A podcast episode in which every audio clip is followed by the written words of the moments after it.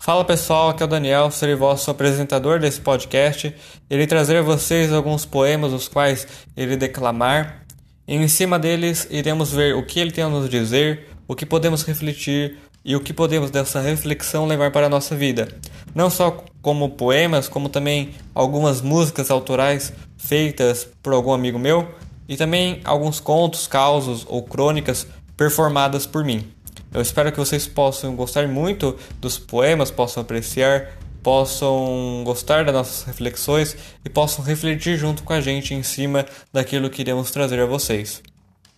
E eu espero que vocês possam gostar dessa nova premissa.